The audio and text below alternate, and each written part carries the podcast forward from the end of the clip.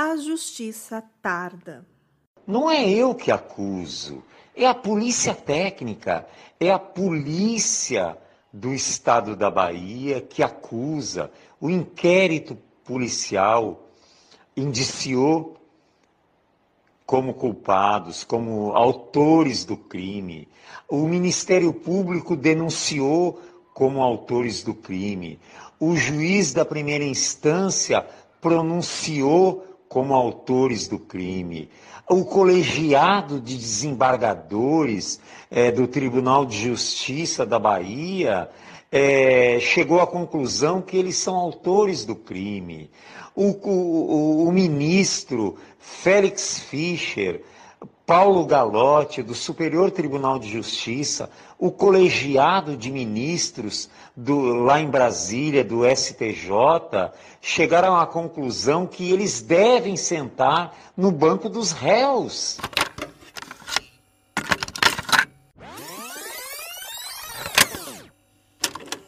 Antes de começar o episódio, vamos dar um alerta sobre possíveis gatilhos.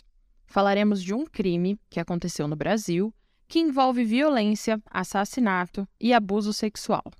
Caso você seja sensível a algum desses temas, pedimos que pare por aqui. Também não indicamos para menores de 16 anos e, se estiver acompanhado de crianças, sugerimos o uso de fones de ouvido. Esse é o oitavo episódio do podcast Caso Lucas Terra. Se você chegou aqui agora, recomendo que volte e ouça os episódios anteriores primeiro.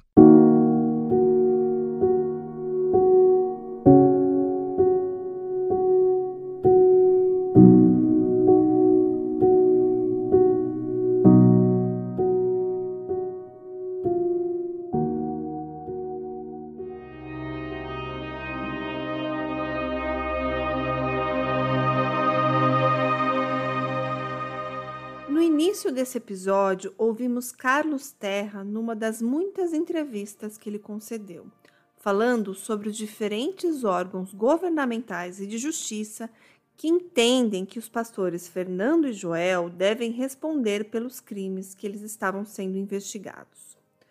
No episódio passado, narramos a vocês algumas partes mais burocráticas do processo, envolvendo a careação, que não aconteceu, pois o Fernando e Joel não compareceram no dia determinado, e hoje retomaremos dessa parte, mas sem tantas partes burocráticas.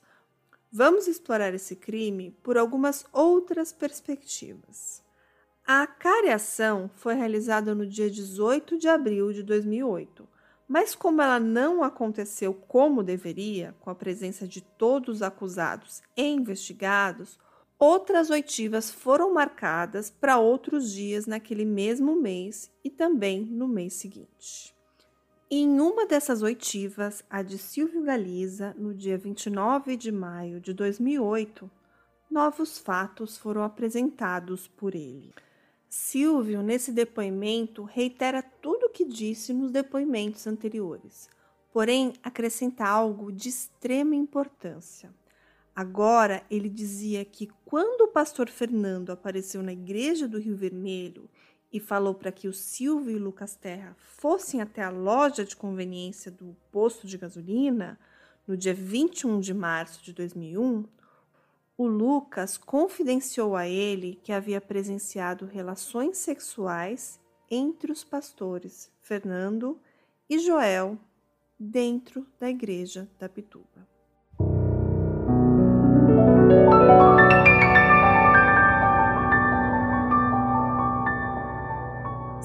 Silvio também confirmou que saiu junto com Lucas e o pastor Luciano, da Igreja Universal do bairro da Santa Cruz, na noite de 21 de março de 2001, data em que o adolescente desapareceu. O ex-pastor auxiliar e o Lucas teriam embarcado num ônibus, sendo que Lucas desceu no ponto próximo à Ceasa do Rio Vermelho, com a intenção de tomar outro ônibus para a igreja da Pituba onde tinha marcado o encontro com o pastor Fernando. De acordo com seu depoimento, Silvio teria seguido no mesmo ônibus até o Rio Vermelho para a igreja onde morava. Ele conta que na mesma noite o pastor Fernando chegou ao templo do Rio Vermelho acompanhado por Lucas. O adolescente aparentava ter chorado, tendo a voz trêmula e olhos vermelhos, além de apresentar hematomas na região do pescoço. Quando Silvio Galiza questionou o que tinha ocorrido com Lucas, o pastor Fernando disse que depois contava e mandou que ele comprasse um lanche para o adolescente. Para Silvio, Fernando levou Lucas até o Rio Vermelho para tentar incriminá-lo porque várias pessoas veriam os dois juntos ali na loja de conveniência, que é localizada num posto bem próximo da igreja. E no trajeto até o posto, Lucas revelou a Silvio ter flagrado o Fernando e Joel fazendo sexo na igreja, na Pituba, após o culto. O pastor então teria estrangulado Lucas e o ameaçado de morte caso ele contasse o que viu. Silvio contou ainda que retornou com Lucas do posto para a igreja, onde o adolescente partiu imediatamente, levado pelo pastor Fernando. Silvio alegou ter visto Lucas Terra vivo pela última vez na noite de 21 de março de 2001.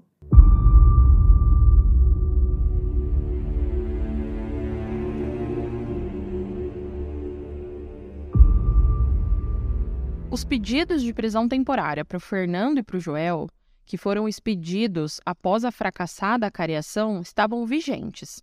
E nesse mesmo mês, alguns dias antes do Silvio dar o novo depoimento, no dia 24 de maio de 2008, o pastor Fernando foi preso, enquanto Joel continuava foragido.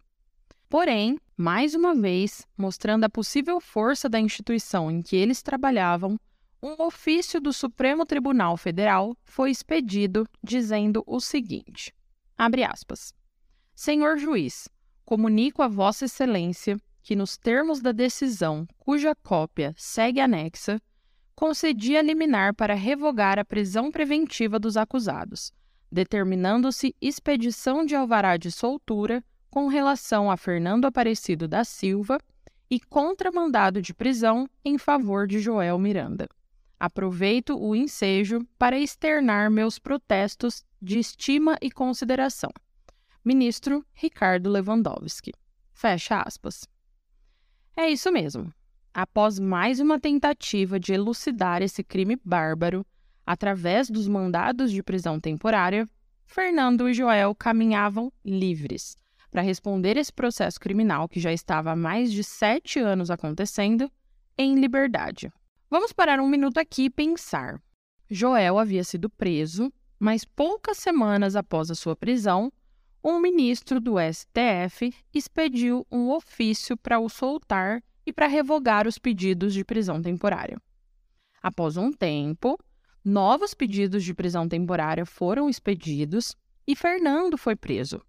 Porém, novamente, após algumas semanas, outro ofício foi enviado por um ministro do STF ordenando a soltura do Fernando e a anulação dos pedidos de prisão temporária. Quantas pessoas no Brasil têm essa sorte de terem dois ou mais pedidos de prisão temporária anulados por ministros?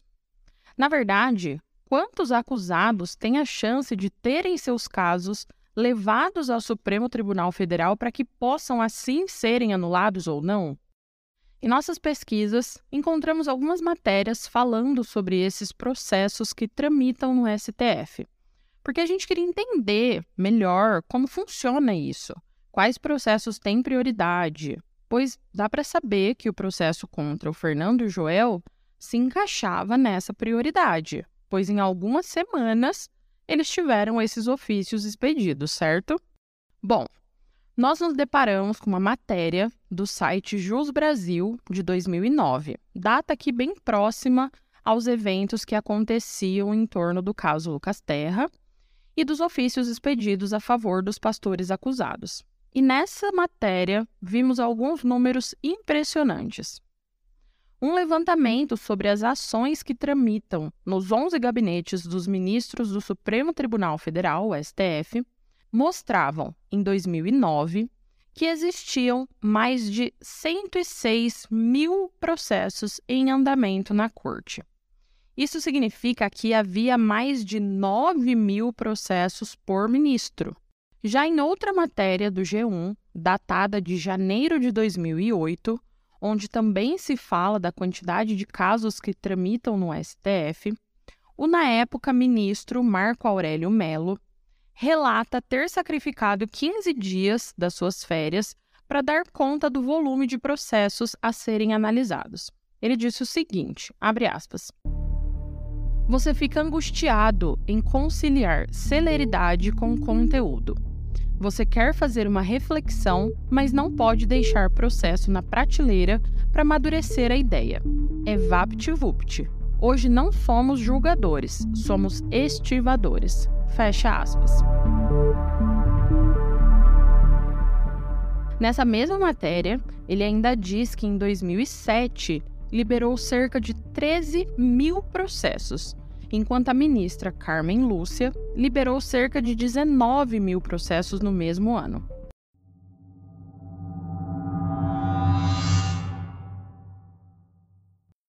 Sobre esses números que cada ministro tem que avaliar, precisamos lembrar que também existe todo um conjunto de assessores, auxiliares, suplentes e assistentes jurídicos que também atuam na avaliação desses processos.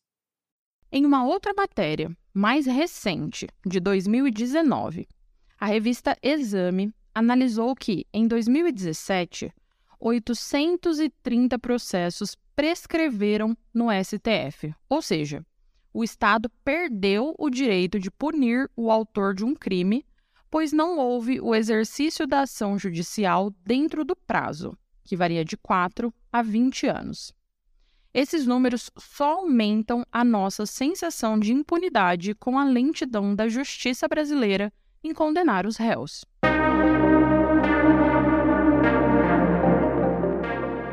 E agora que estamos falando de prescrição e sensação de impunidade, vamos entender melhor o que é a prescrição de um crime e por que esse crime contra Lucas Terra, que aconteceu em 2001, há 22 anos, ainda não prescreveu, sendo que a Daiane acabou de falar que a prescrição varia de 4 a 20 anos.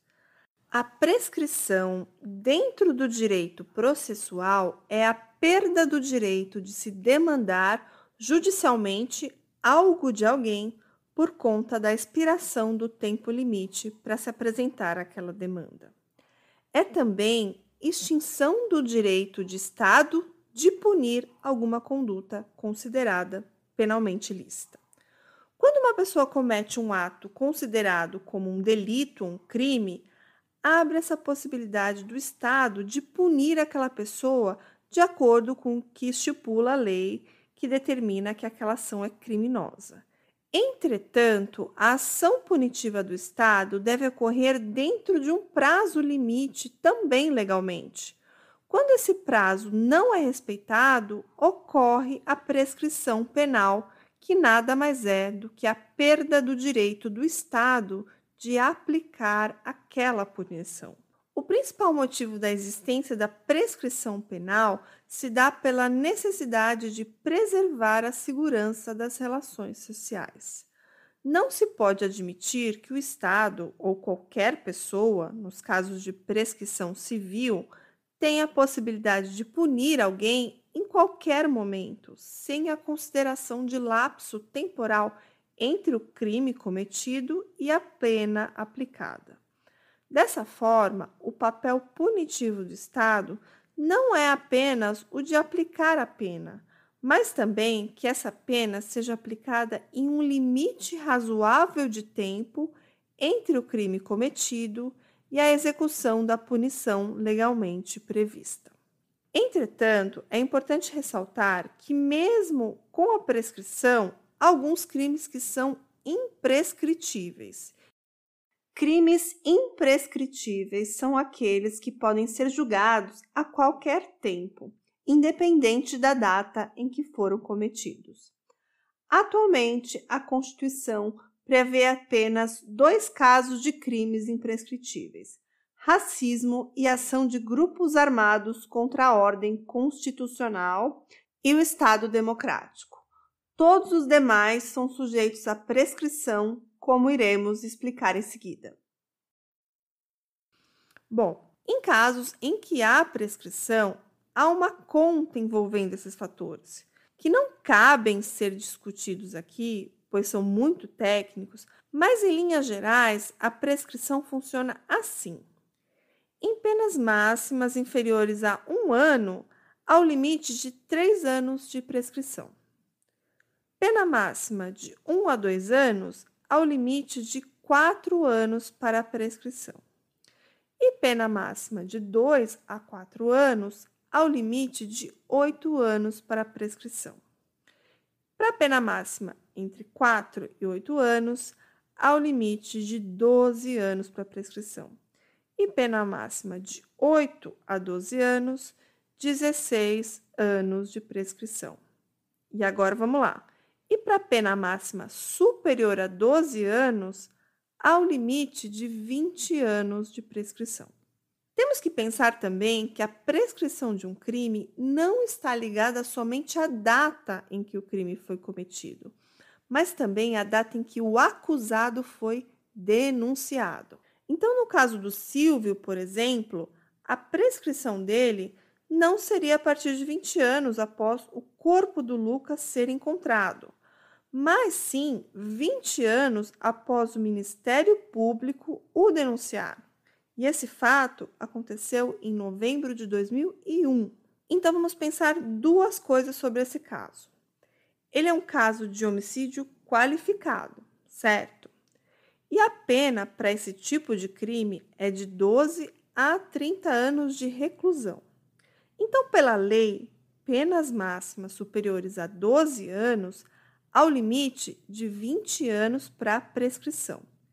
Então, na teoria, esse crime prescreveria em 2021.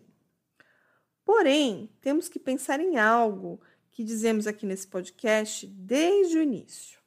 Esse caso, ele tem duas partes. A parte em que o Silvio foi acusado, julgado e condenado, e a segunda parte, quando ele imputa o crime aos pastores Fernando e Joel.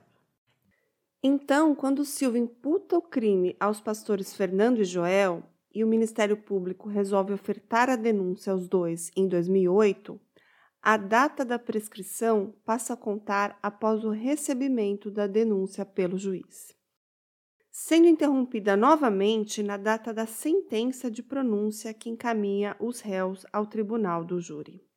Logo, o crime só irá prescrever 20 anos após essas interrupções.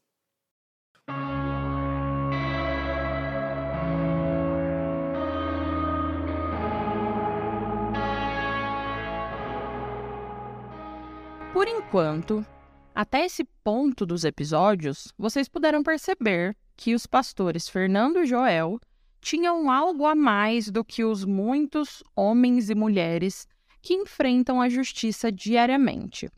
Parecia que eles tinham sorte. Sorte de que Silvio não os denunciou logo no início, sorte de poderem se mudar de estado, sempre evitando a justiça, sorte de terem advogados caros e bons, sorte de ministros agilizarem seus processos e em todas as vezes anularem a prisão preventiva. Sorte. Mas será mesmo que tudo isso era sorte? Ou será que havia alguém ou algo por trás dos pastores prevenindo suas quedas?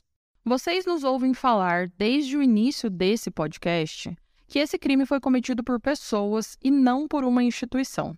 Isso é verdade, pois as mãos que mataram Lucas eram de dois ou três pastores, e não as mãos da instituição Igreja Universal do Reino de Deus.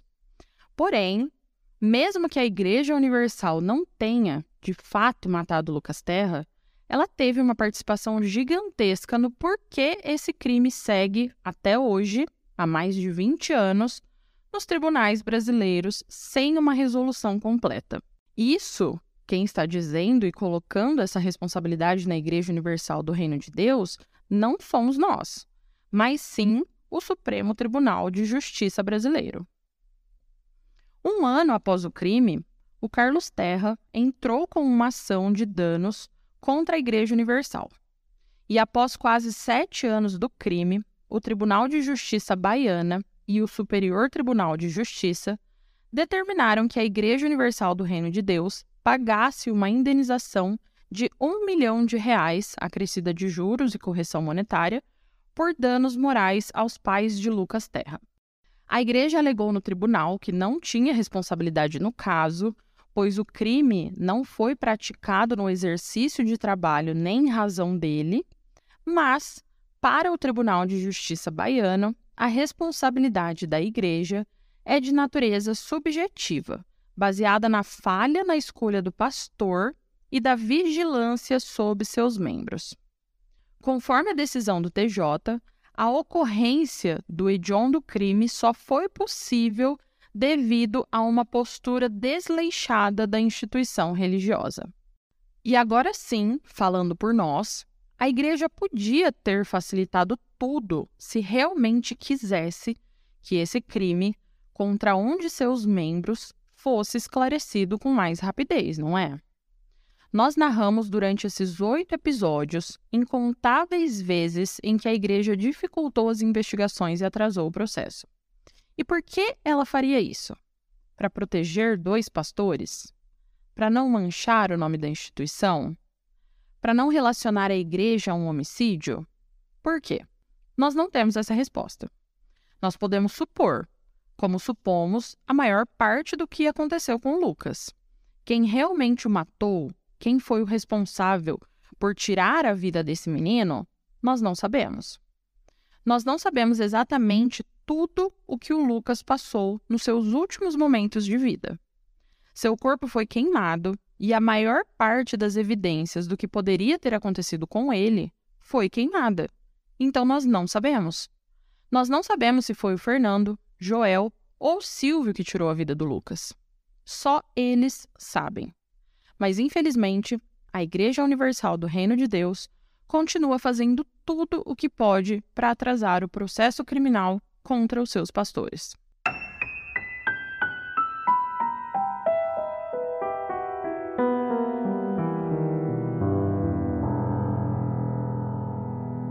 Hoje é muito falado sobre como os pastores mataram Lucas, as consequências disso, o futuro desse caso e tudo mais. Mas vamos pensar um pouco mais no porquê. Quais foram os motivos que os fizeram matar Lucas? Duas hipóteses foram apontadas por Silvio Galiza em algum momento do processo. E outra hipótese é bastante defendida por várias pessoas, inclusive pela família Terra. Então vamos pensar nessas hipóteses agora. A primeira dela é a vingança, hipótese apresentada pela defesa de Silvio e inicialmente por Silvio Galiza também. Nessa narrativa, após aplicar golpes financeiros em diversos estados do Brasil e despachar a mulher para morar com a cunhada na Itália, o Carlos Terra chega a Salvador, trazendo com ele o filho caçula, né, o Lucas Terra, pouca bagagem e nenhum dinheiro. E aquela viagem teria sido uma fuga mais rápida encontrada pelo empresário para escapar das suas vítimas de golpe. Porém, mesmo fugindo, suas vítimas o teriam encontrado, as vítimas desses golpes. Então, numa retaliação, teriam matado o seu filho.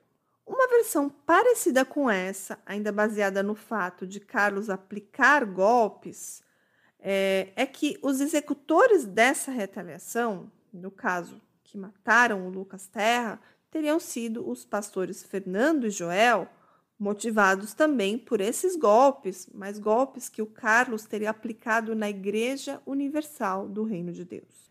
E a segunda hipótese é a versão seguinte contada por Silvio Galiza, a versão que vocês ouviram aqui hoje nesse episódio. Nessa narrativa, o Lucas, quando ele vai ao encontro do pastor Fernando na igreja da Pituba para falar sobre a gravata de obreiro, acaba encontrando Fernando e Joel realizando um ato sexual.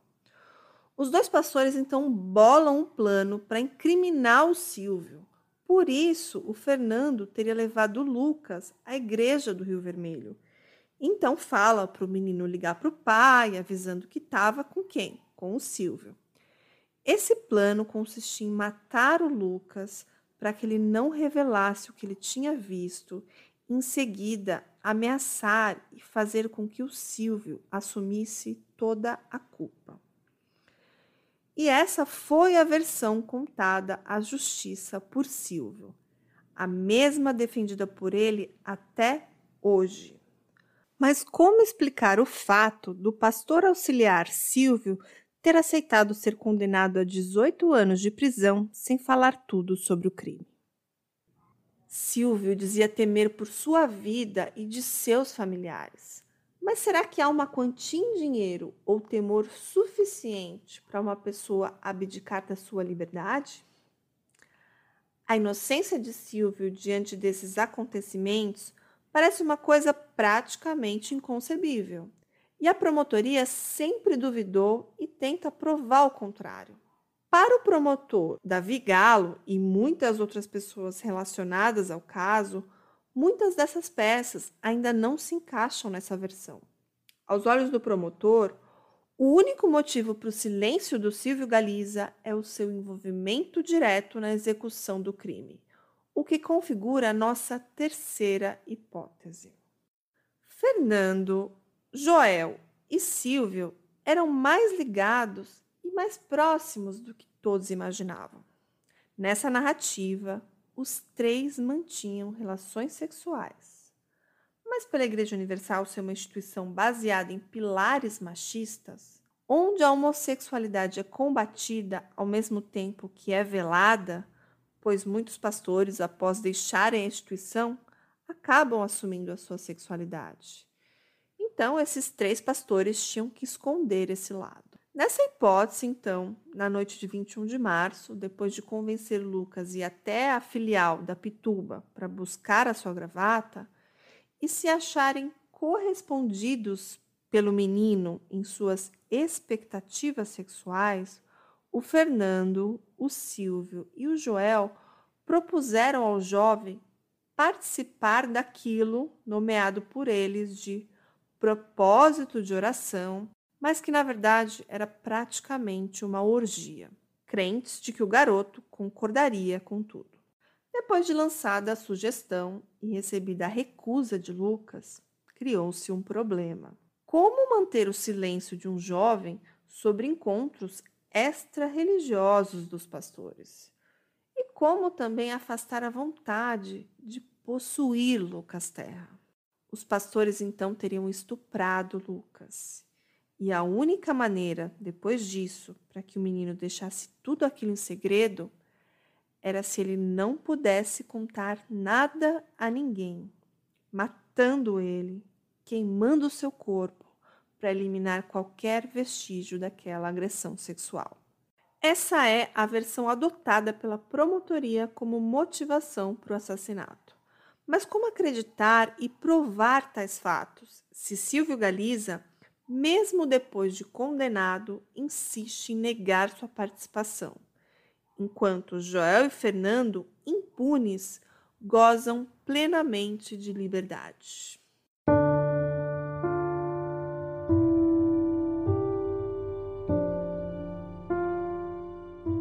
Bom, pessoal, muitos anos se passaram, com algumas poucas movimentações no caso, alguns recursos sendo protocolados, habeas corpus sendo emitidos, mas nada de muito decisivo aconteceu. Até que em novembro de 2013, 12 anos após a morte de Lucas e 5 anos após a denúncia contra os pastores Fernando e Joel, uma juíza alegou falta de provas no processo contra os dois e impronunciou os acusados.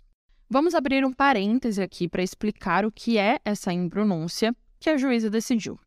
No episódio 4, explicamos brevemente como funciona um processo penal no Brasil, e ele se inicia com um delito, com um crime, e após esse crime se iniciam as investigações e o inquérito que pode vir a denunciar uma pessoa como autor ou autora daquele crime. Nesse momento do caso, Fernando e Joel já foram denunciados. E após essa denúncia, após os possíveis recursos da defesa, o Tribunal de Justiça decide se prossegue ou arquiva esse inquérito, ou seja, se dá a pronúncia ou a impronúncia desse crime. Então, a pronúncia acontece quando estiver provada a materialidade do fato e a existência de indícios suficientes de autoria ou de participação. Já a impronúncia é quando o juiz não se convence da materialidade do fato ou da existência de indícios suficientes de autoria ou de participação no delito. Vejam então, essa juíza impronunciou Fernando e Joel.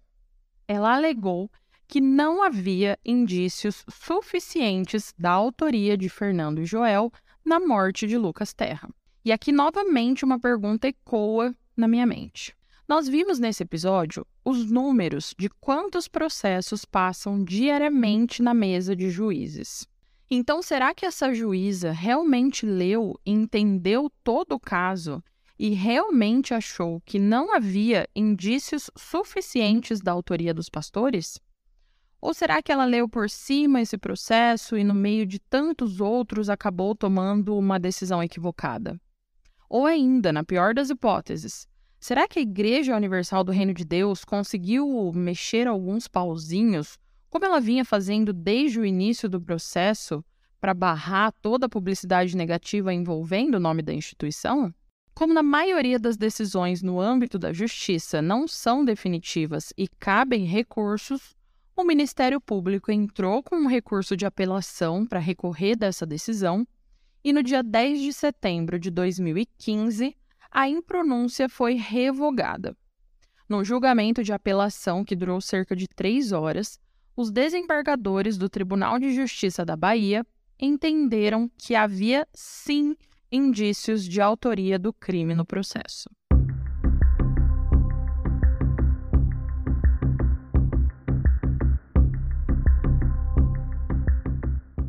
Após essa decisão, parecia que a justiça finalmente estava tomando o seu curso natural e que logo os últimos dois acusados também se sentariam no banco dos réus, assim como Silvio Galiza se sentou, para enfim serem julgados pelo homicídio contra Lucas Vargas Terra. Porém, em novembro de 2018, o mesmo ministro que há 10 anos antes anulou as prisões preventivas de Fernando e Joel em 2008, o ministro Ricardo Lewandowski agora novamente decidia algo do processo a favor dos acusados. Ele estava anulando a pronúncia contra os pastores, ou seja, ele estava tirando da mesa a possibilidade dos dois se sentarem no banco dos réus e serem julgados por um tribunal do júri por enquanto, pois, como dissemos, a justiça brasileira ainda tem muito espaço e brechas para recursos, ou seja, a justiça tarda.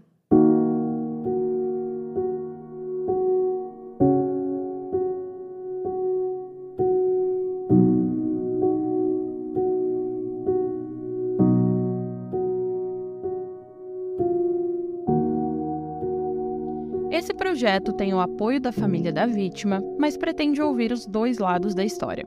Queremos também salientar que esse podcast não é feito pela família da vítima, e sim idealizado, pensado e roteirizado pelas podcasters Daiane Polizel e Carla Moraes.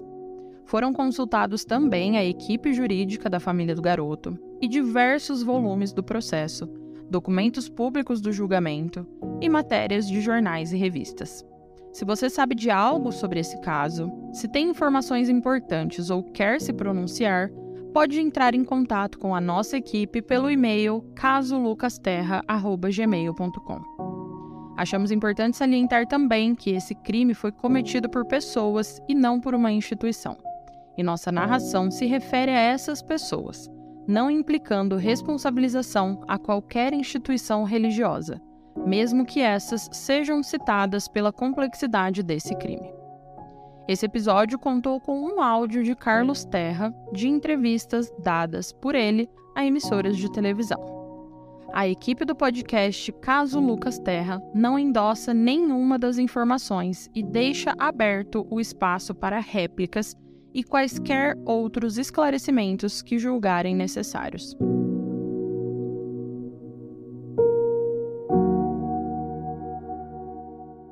Esse episódio foi escrito, dirigido e narrado por Daiane Carla com edição de Alexandre Everton.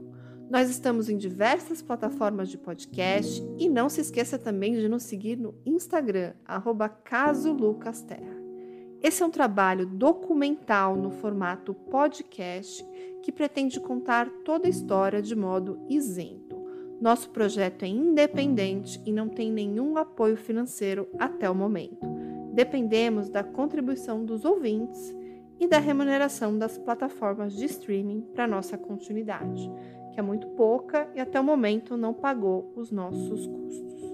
Nosso próximo passo é acompanhar tudo ainda mais de perto, nos deslocando até a Bahia para mais entrevistas e também para acompanhar o júri popular que deve acontecer em abril de 2023.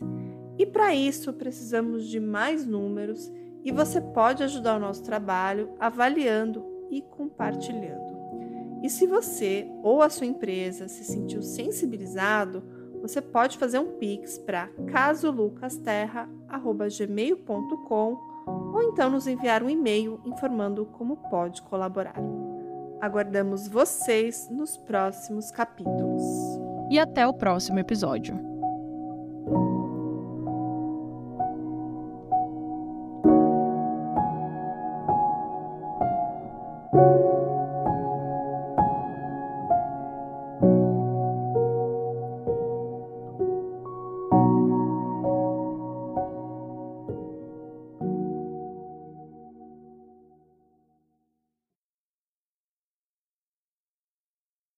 Esse episódio passou por uma revisão em 12 de abril de 2023.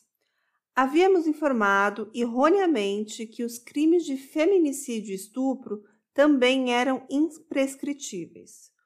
O Senado chegou a aprovar a proposta de emenda à Constituição, a PEC, para que esses crimes fossem incluídos no rol de crimes que não devem prescrever, mas ainda é necessária a aprovação da Câmara.